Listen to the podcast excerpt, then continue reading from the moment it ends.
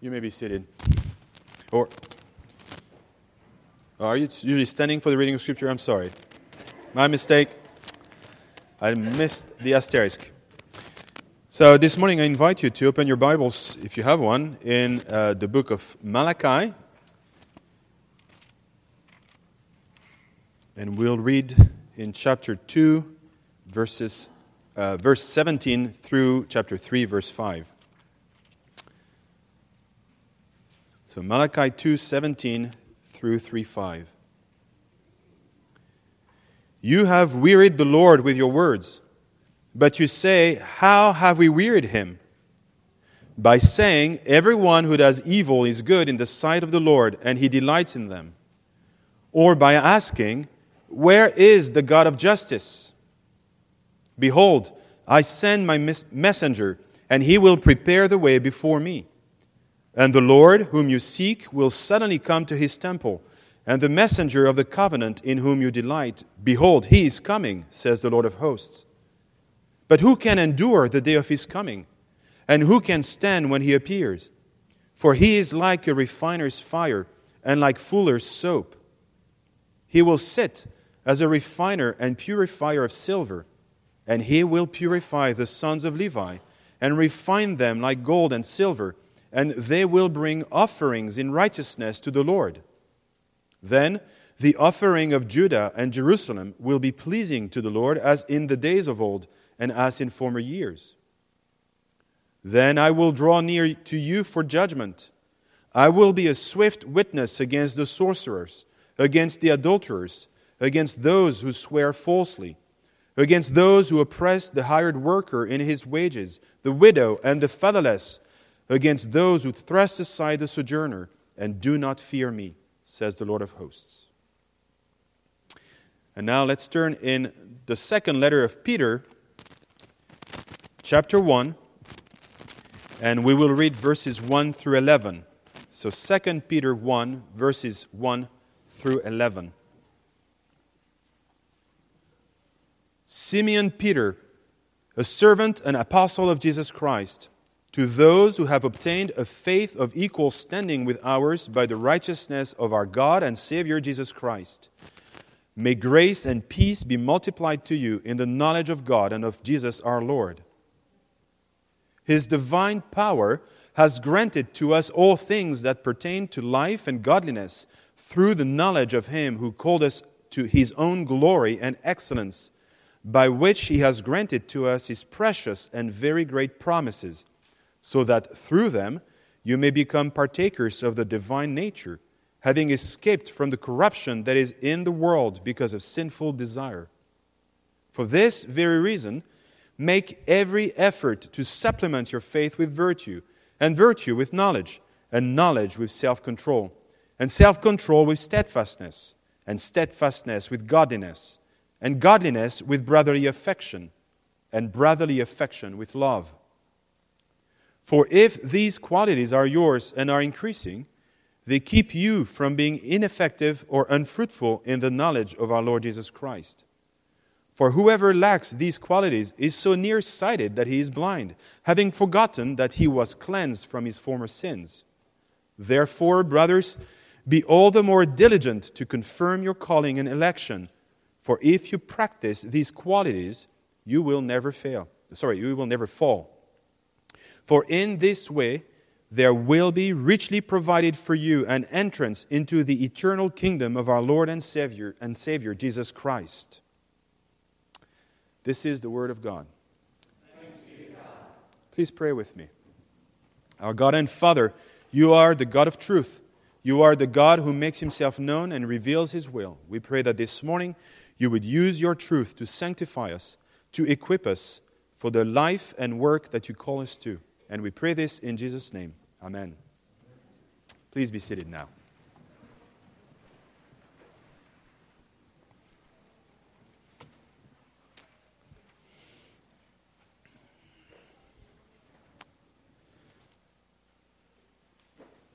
I have, as a guest preacher, you have the privilege of getting a chance to choose whatever you want to preach on. Uh, but also, as a guest preacher, that means that you may preach to a congregation that you do not know at all. And so, if I were to have to choose a text knowing that it uh, addresses particular needs or concerns or uh, issues in this congregation, I would be in trouble. However, we have the assurance that every single scripture is God breathed and is profitable for all Christians wherever they are. Thanks be to God for that. So, as a preacher, I'll tell you, I don't really spend much time thinking about what text I'll use this Sunday. I just preach through a book that I've chosen, and wherever I am, I'm preaching through whatever passage I've been, I've been preparing for. And so this morning I chose to preach on 2 Peter, not because I think uh, this letter was written especially for you today. It was written for you and for all Christians in all places at all times. And so I have confidence that whatever Peter tells us, whatever God tells us through Peter, will be profitable to you.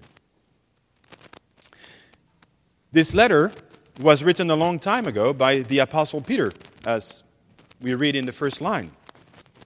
He is writing to a church that is facing a certain number of problems.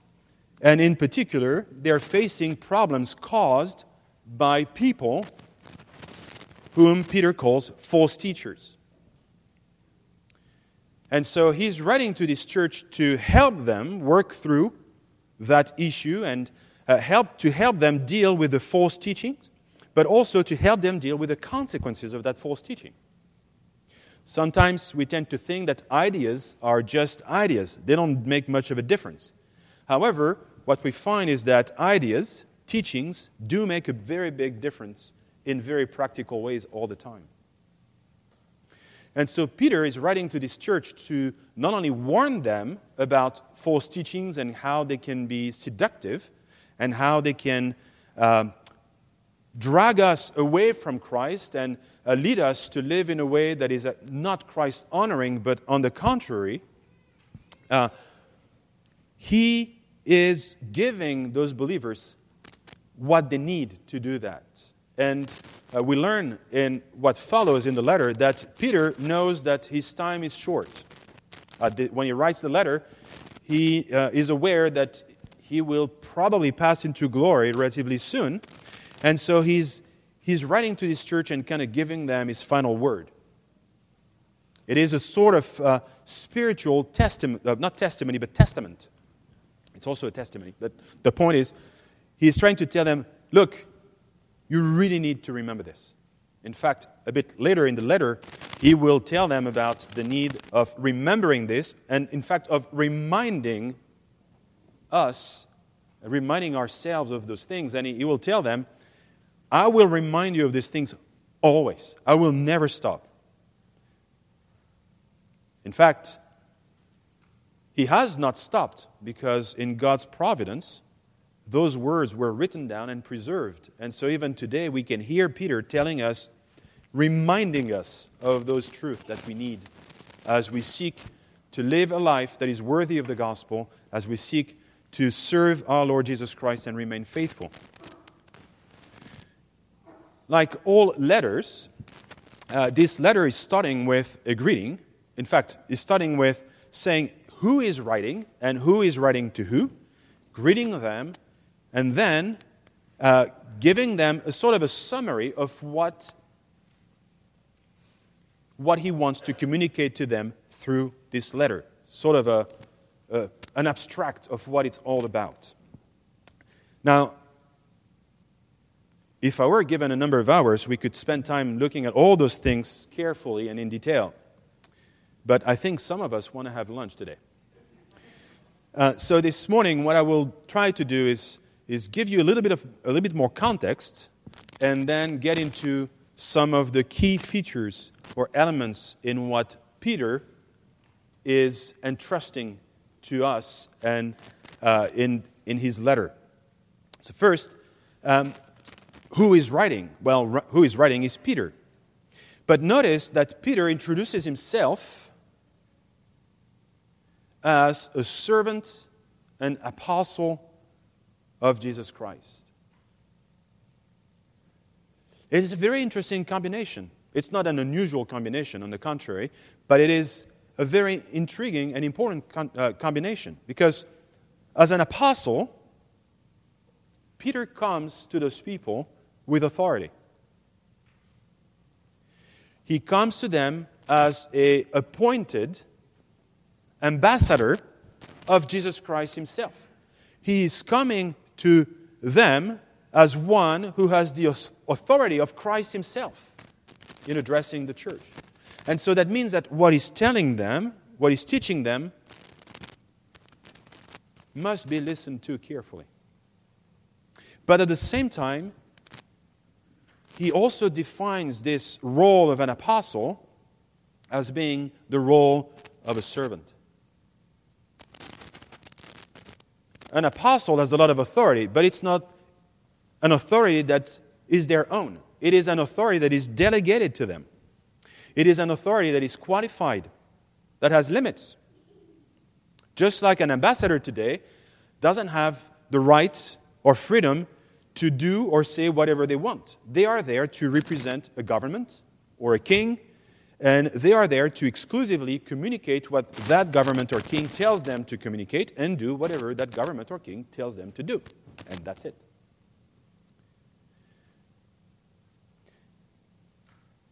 And that role is a role of a servant. It is someone who is here to serve. To serve Jesus Christ, of course, to serve the gospel, and to serve the church of Christ. And so, though Peter comes with high authority, he also comes as with the authority of somebody who is here to serve.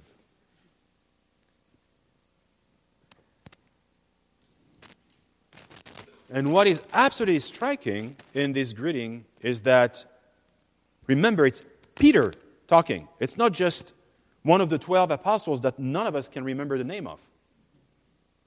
And if I were to test you, how many of the 12 apostles' names can you remember? You know, we might come short. But I'm sure, absolutely sure, that Peter will be on that list. Because Peter is one of the prominent apostles. In fact, in the Gospels, he often speaks for the apostles and he kind of represents them all. He's also the one who has, um, uh, let's say, a very remarkable personality. He is the one who, uh, we're told, professed that Jesus was the Christ and was commended for it, just for very soon thereafter being rebuked for questioning the fact that Christ said that he was going to suffer and die.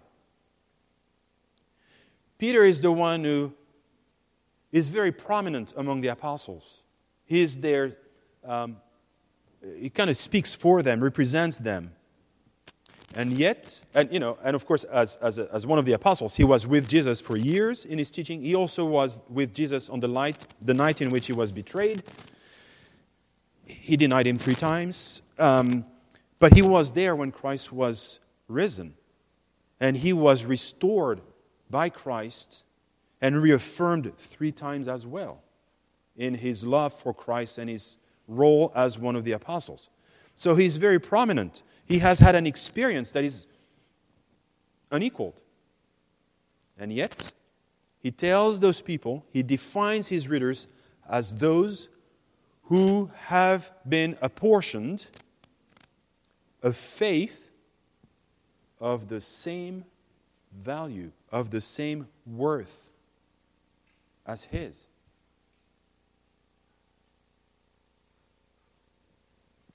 Do you find yourself sometimes, occasionally, thinking, oh, I wish I had been there?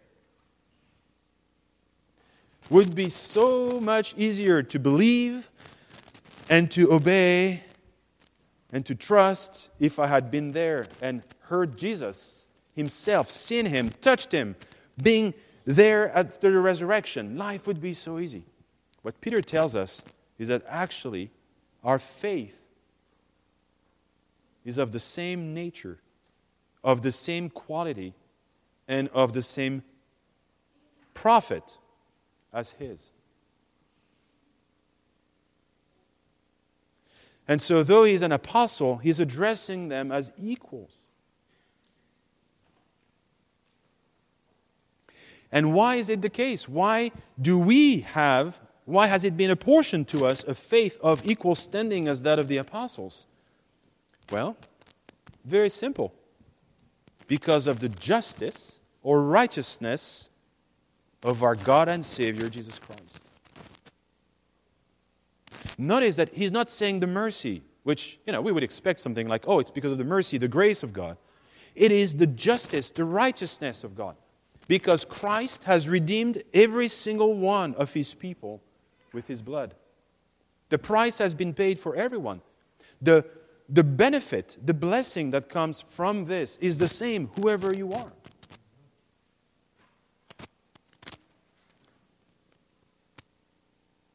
It is the justice of God. Christ did pay the price. He did earn eternal life for his people, and therefore, God, in his justice, can only give to all the redeemed what Christ has earned and deserved equally. Well, if that is true, then it seems pretty logical that we can um, we can receive by faith the, the, the greeting or the blessing of Peter when he says, Grace and peace be multiplied to you. Because that grace and that peace comes, or come, plural, from the work of Christ and is received through faith. But notice that, that grace and that peace are multiplied to you in the knowledge of God and of our Lord Jesus Christ.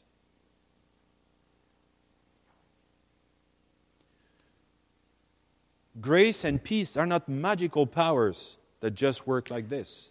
They're not just falling down from heaven. They exist in a very concrete, real way. They exist in a relationship, in the context of a relationship we have with God and Christ. When he talks about knowledge, what he has in mind is not a, a school like knowledge, a memorization of random facts. It is a knowledge of God Himself, it is a knowledge of Christ. Yes, that involves knowing things about them, but more than that, it involves knowing them. The notion of knowledge that Peter is using here, and will repeat many times through the letter, is a knowledge that is not a fixed uh, amount of details and information that would be like a set thing that we can just pass around. What he's talking about, is talking about a dynamic way of knowing, something that is active, that grows. It is something that is lived. And so he's telling us that this grace and peace we can receive from God is connected to that knowledge of God and Christ, to that relationship.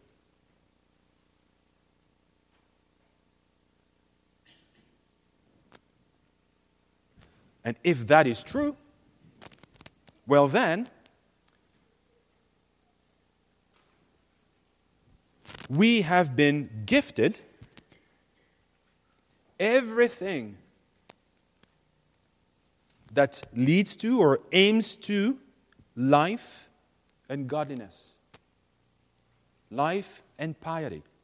It doesn't appear in the English translation, sorry, uh, but actually there is a connecting word between the, the greeting, blessing of Peter, and that, and that connecting says, so, therefore, or as, because this is true, this also is true. And so what we receive from God, this peace and grace, and this knowledge, leads to being granted, being gifted everything that is necessary in order for us to live in a way that is pious, that is godly. There's nothing missing, there's nothing lacking that echoes the teaching of Paul, where he says that in, in Christ, in the heavenlies, we have every spiritual blessing. That uh, also um, sounds a bit like what we've read earlier in 1 Peter. That uh, praise, praise be to God that He caused us to be born again, to a living hope. And He continues showing that in Christ we have everything we need. Everything, not only um, we need in terms of what we believe, or everything we need to be forgiven, but everything we need to live a life that honors God and a life that will lead to the ultimate eternal blessing. So Peter tells us we have received that. And what is absolutely striking in this is that what we've been granted is not only what we need to live a life of godliness, but what we've been given is defined, characterized by the very power of God.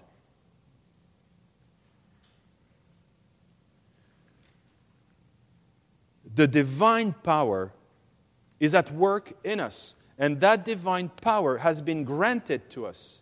And that divine power works out as providing for us everything that is necessary for life and godliness.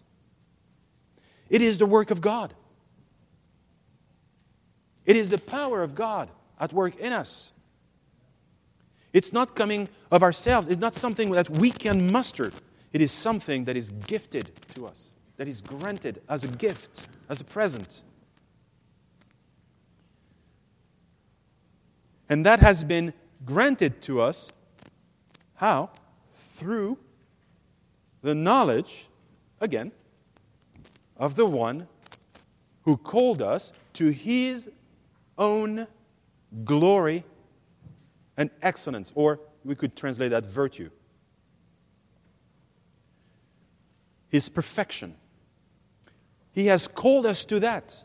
He is calling us to join in that glory and that excellence.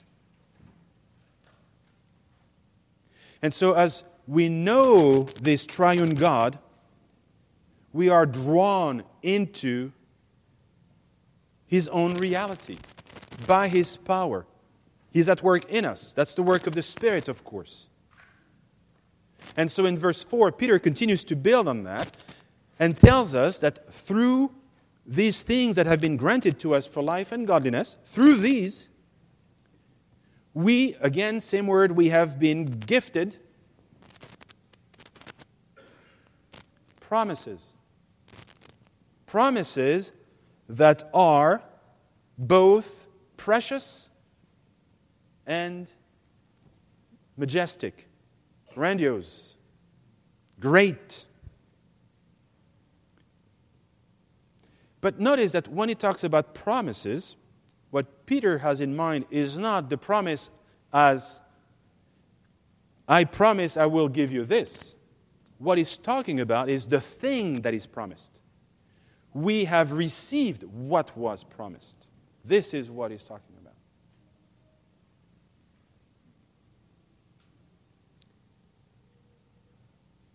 So you see, there's a logic in what he's describing. This is true, well, therefore, this is true. This is true, therefore, that is true and so on. And in fact, that continues in our text.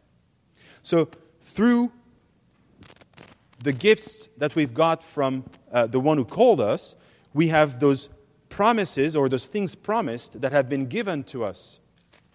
And, and why were they given to us? Why were they uh, granted to us? Well, so that we might be partakers of the divine nature. Who? What? We are to be partakers, sharers in the divine nature. Does it mean we get to be gods too? Uh, this is not a Mormon church. This is not what is in view here. What is in view is the same idea as being called to God's glory and, and excellence. It's, we are called to share in the very character of God, His very nature, the kind of person He is. As we are united with Him, as we know Him intimately, as His power is at work in us, we are being transformed, changed into His own image. And our own life starts to look like Him. And so Peter tells us that God has provided all those things for us, is providing all those things for us, so that we will share into His perfections. And notice that some of what is implied by this is that for us to be partakers in this, to have communion with Him in this, we are the kind of people who have fled out or fled away from the world. We have fled away, we have escaped the corruption of the world. And what he means by corruption here is um, not so much the corruption as the process of dying, though that is an implication, but the corruption of our own nature, the moral corruption, the spiritual corruption, how we are sinful, how the world this world is defined by the fall and the sin and the corruption at work in it. And if we are in Christ, we have escaped from that world to enter into the glory of God. The picture that people, that, sorry, that Peter is drawing from here, not the picture so much as the story that is drawing from here, is the story of the Exodus. What he has in mind is this pattern that is repeated in Scripture many times, and in the New Testament in particular, that the work of salvation takes us out of a place of spiritual slavery and takes us to a place of perfect bliss and communion with God. Right? And of course, we just go from one to the other, right? No. There's something in between. Wilderness. The place of testing.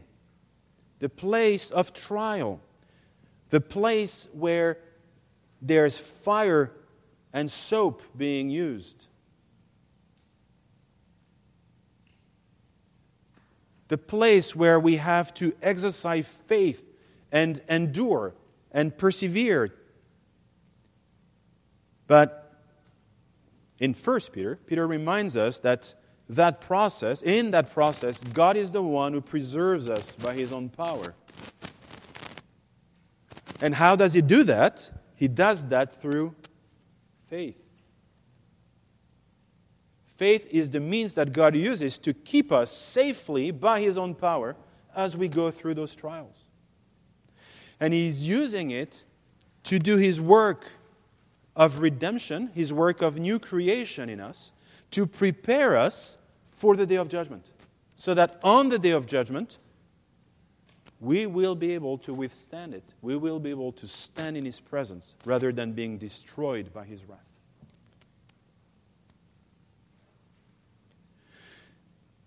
And so, the work of God in Christ by the power of the Spirit is to take us out of this world, of the corruption of this world, to bring us into the glory of God, the glorious reality of God.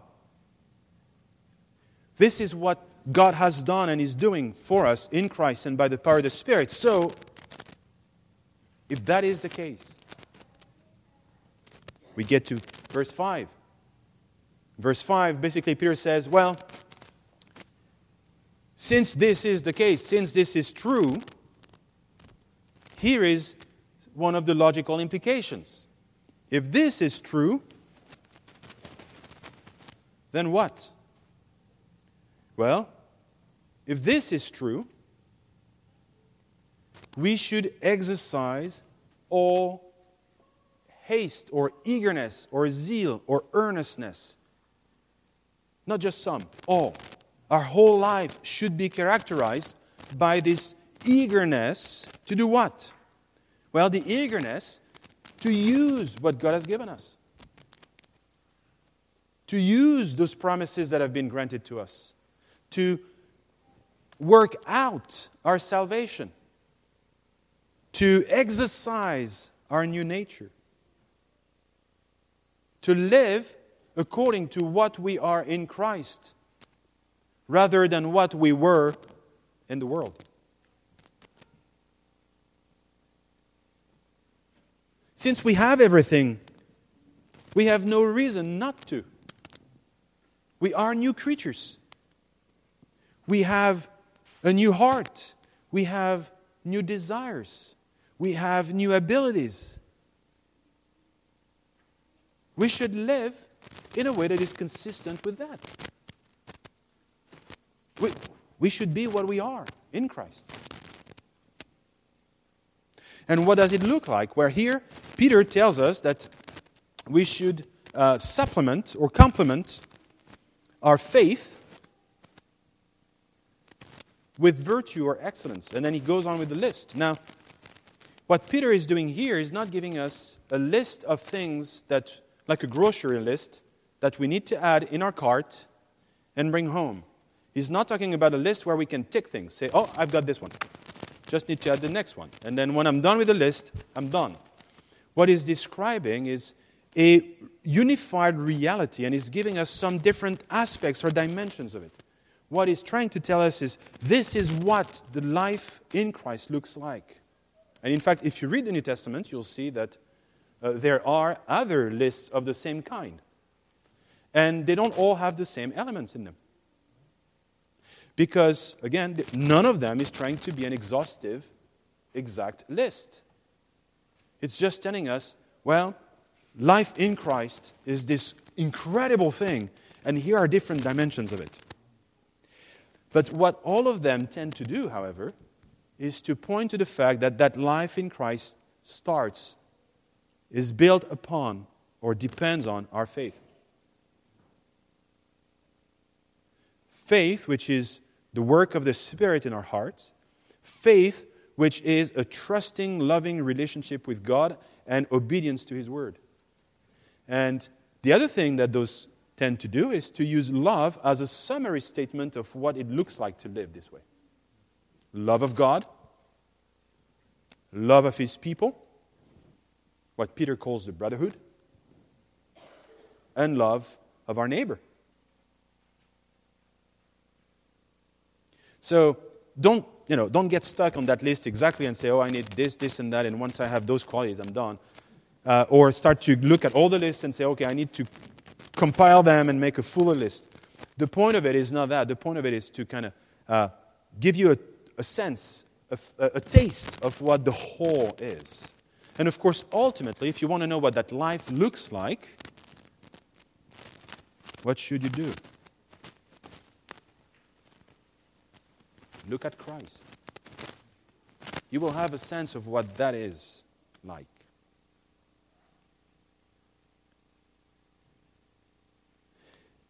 And so Peter is telling us in the first part, he's telling us about what we've been granted by God. So the objective, divine reality that is just there. And then he's telling us that being the case, this is kind of how you should live. This is how that should change the way you live. Your life should be a earnest um, exercise of those blessings.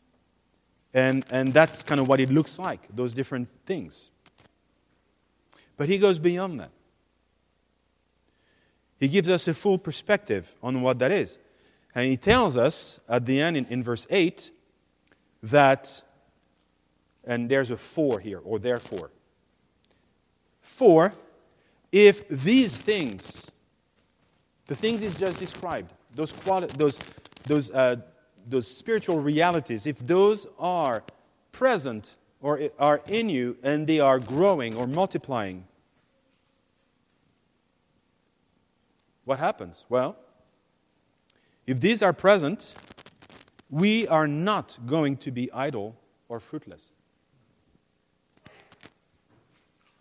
If these are present, that means that we will be earnest in our service to Christ.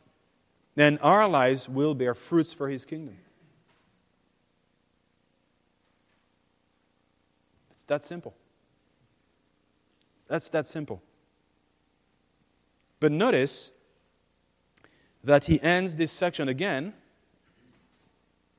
that we will not be idle and unfruitful in the knowledge, again, of our Lord Jesus Christ. You see how it's all relational.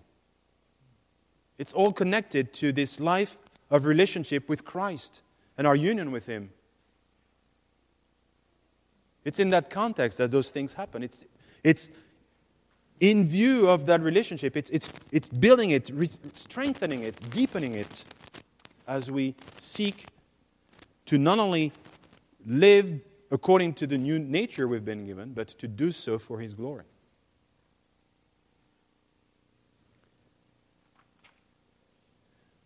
Now, Peter gives us also a warning. He tells us that if these are not present in our life, so remember, Peter is writing to Christians here. What he's talking about is not whether you're converted or not, whether you're born again or not. He's talking to Christians. And he's saying, if these are present, this is what's going to happen.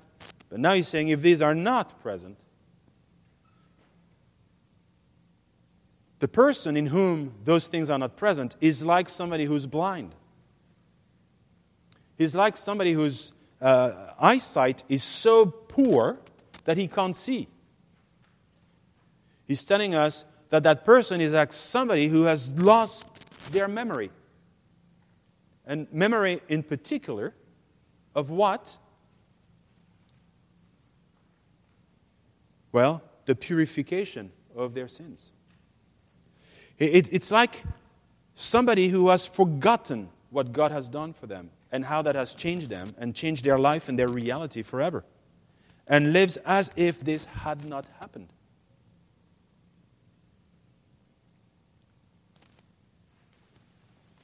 In other words, if our life does not reflect the character of God, or does not reflect this life of personal uh, um, relationship with God, some of it has to do with a failure to exercise our faith and to hang on to the truth of the salvation we have in Christ.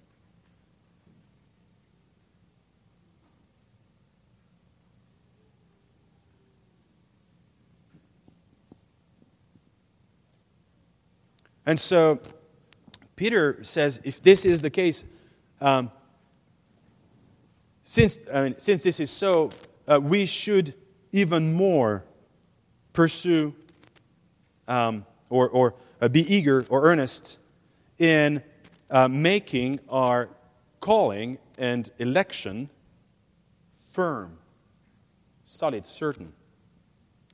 Now, sometimes we read this and we think that our actions will cause us to feel assured of our calling and election. In other words, we find confirmation that Christ has redeemed us in our obedience.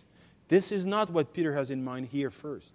What he has in mind here is that as we live the life he is describing, that very act of living it out, exercising it, is a demonstration or confirmation that of our election uh, and calling. It is making it firm in the sense that it, it is making it concrete. A bit like uh, in the book, in the letter to the Hebrews, we're told that Christ learned obedience by his sufferings, by what he suffered.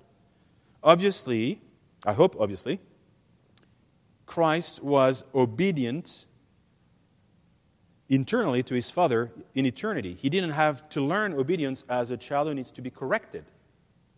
What Hebrews means is that the inner truth and ability of Christ to be obedient was exercised and worked itself out in the context of his sufferings. He was obedient not only in terms of his personal commitment to the Father, but in actually what he did. And in that way, his obedience was made firm.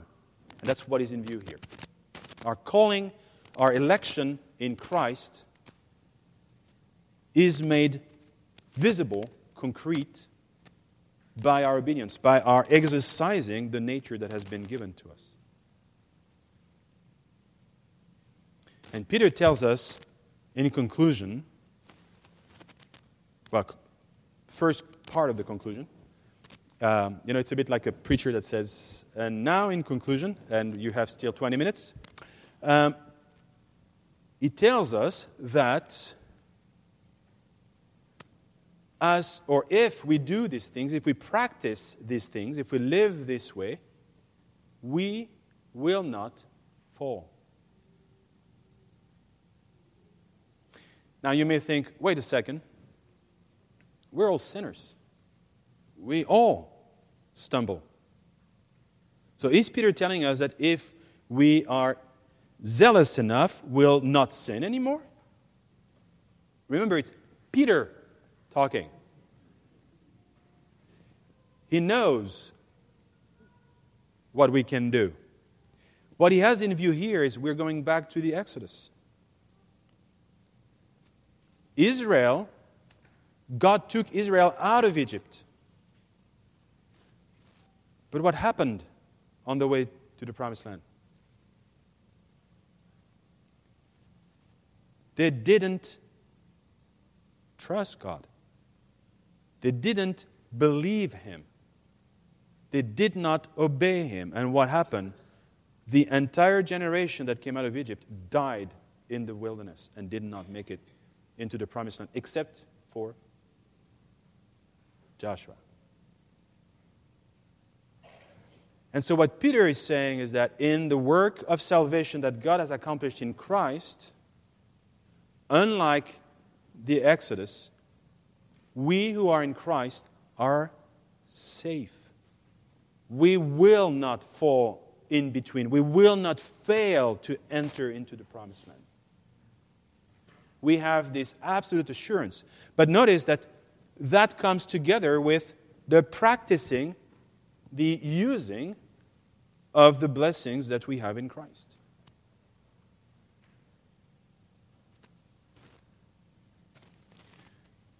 And he concludes, finally, this section by saying, and thus, for thus,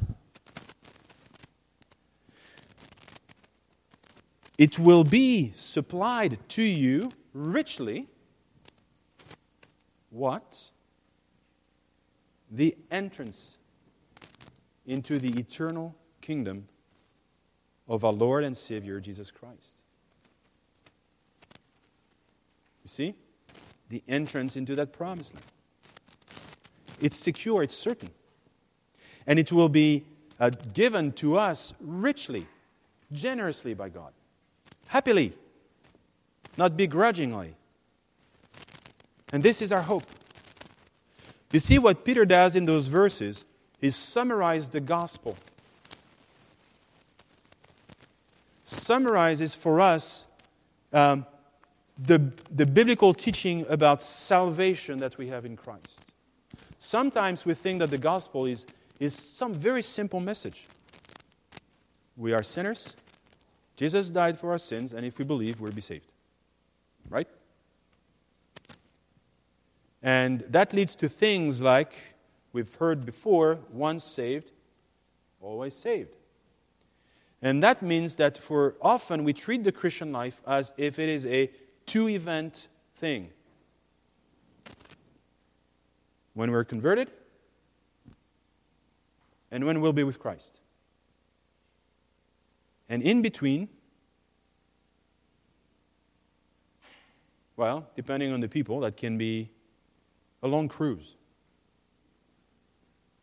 I got my ticket into heaven, heaven, and I'm, now I'm waiting to get there. But in between, there's nothing else that happens.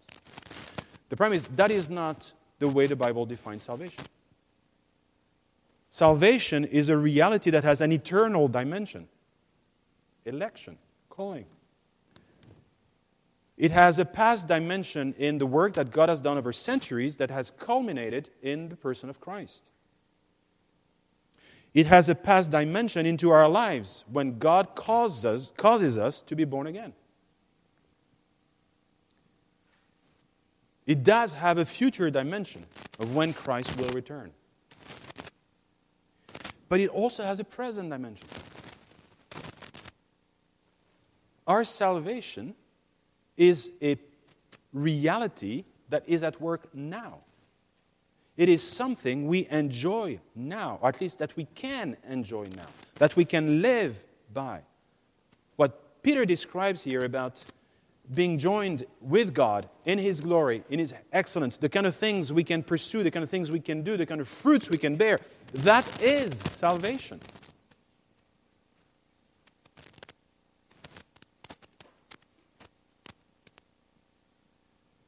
But Peter also emphasizes the fact that there is a future dimension. It's leading us, taking us somewhere.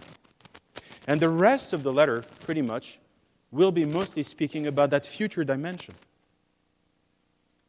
And Peter will remind his readers that we are indeed waiting for the return of Christ. But what does that mean? Well, when Christ returns, he returns as the king. He will sit on the throne on earth. And the first thing he will do is judge the world. And in 1 Peter, we're told that that judgment will begin with the house of God, the household of God. Us. We will have to give an account for what we have done with the gift that we have received in Christ. Now, we have the assurance of our salvation. We have the assurance of entrance into his kingdom. But we will still have to give an account. And Peter is warning his readers about this. And apparently, the false teachers that were at work there denied the coming of Christ and denied the coming judgment. And because they denied it, life on the earth, waiting for Christ meant do as you please. There is no consequence. There is no significance to whatever you do here. And Peter is saying, no, no. We were redeemed for a purpose. We have a great blessing, and that's a blessing we need to live by now. In fact, what he's saying is don't be fooled what the world promises to you, the joys and pleasures of this world, are nothing compared to what you've been granted in Christ. Enjoy the gift you've been given. Don't be shortchanged. Don't do like the Israelites in the wilderness where they said, Oh, I wish we were back in Egypt. There we had onions and, and whatever else. Because what they had was infinitely better. They had God It is the same for us. Let us not be fooled by the devil, by the world, by the remaining sin in us to think that what this world promises is better, because it's not. And let's live not only with the assurance that the truth of the life, death, and resurrection of Christ provides for us, but also with the hope of the day he returns.